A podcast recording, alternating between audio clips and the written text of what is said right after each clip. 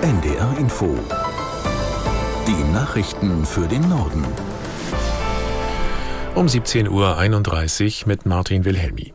Die russische Armee hat nach ukrainischen Angaben Tschernihiv im Norden der Ukraine angegriffen. Das Innenministerium in Kiew meldet mindestens sieben Tote und 110 Verletzte. Unter den Opfern sind auch viele Kinder. Aus der NDR Nachrichtenredaktion Ulrike Ufer. Tschernihiv liegt zwei Autostunden nördlich von Kiew. Von dort sollen die Aufnahmen stammen, die der ukrainische Präsident Zelensky heute auf seinem Telegram-Kanal veröffentlichte. Auf den Bildern sind Trümmerteile auf einem Bürgersteig zu sehen. Nach Zelenskys Angaben ist die Rakete auf einem öffentlichen Platz mitten im Stadtzentrum eingeschlagen. Auch die Polytechnische Universität und ein Theater seien getroffen worden. Zelensky schrieb wörtlich, ein gewöhnlicher Sonnabend, den Russland in einen Tag des Schmerzes und des Verlustes verwandelt hat.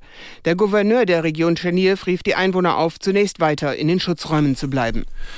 Der ukrainische Präsident Zelensky hat sich bei seinem Besuch in Schweden mit Regierungschef Christerson und ranghohen Militärs getroffen.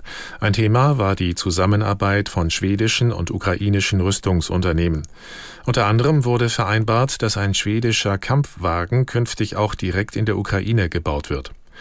Nach Angaben Zelenskys ging es in den Gesprächen auch um mögliche Kampfjet-Lieferungen. Ukrainische Piloten würden bereits für Flugzeuge vom Typ Gripen geschult. Die schwedische Regierung äußerte sich nicht dazu. Über den Gesetzentwurf zur Kindergrundsicherung sind jetzt erste Details bekannt geworden. Familienministerin Paus hatte gestern noch einmal betont, dass sie die gebündelte Hilfe für armutsgefährdete Familien jetzt auf den Weg bringen will. Knackpunkt in der Koalition sind weiterhin die Kosten, erklärt Sabine Henkel aus Berlin. Die Familienministerin hat jetzt 3,5 Milliarden in den Gesetzentwurf geschrieben, aber dabei würde es nicht bleiben, weil nicht klar ist, wie viele Familien man mit der Kindergrundsicherung tatsächlich erreicht. Da gibt es nur Schätzungen. Es sollen ja neben dem Kindergeld in Zukunft auch andere Leistungen in einem Paket ausgezahlt werden. Heute müssen Familien mit geringem Einkommen die beantragen und das machen viele nicht, weil sie möglicherweise gar nicht wissen, dass sie diesen Anspruch haben. Und wie viele Familien das dann am Ende in Zukunft sind, das kann man man nicht genau beziffern. Sicher ist aber, Paus will nach wie vor mehr Geld für Kinder dieser Familien, als Christian Lindner bereit ist zu geben. Also da wird noch hart verhandelt werden.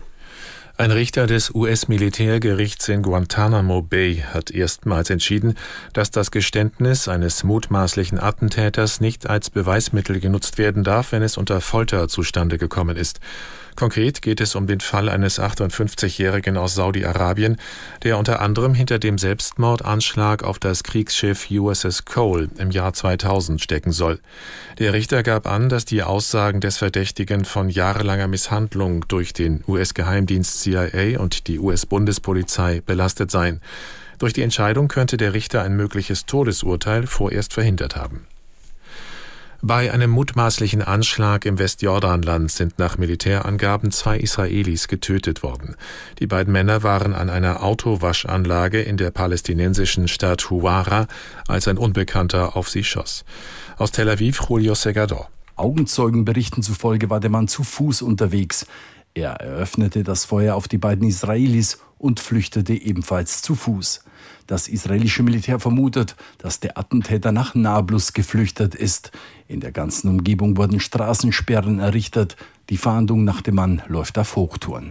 Bereits vor einigen Monaten war es ganz in der Nähe im besetzten Westjordanland ebenfalls an einer Tankstelle zu einem Attentat mit mehreren israelischen Toten gekommen. Nach dem Brand auf dem Autofrachter Fremantle Highway wird seit dem Vormittag im niederländischen Emshaven die Ladung geborgen.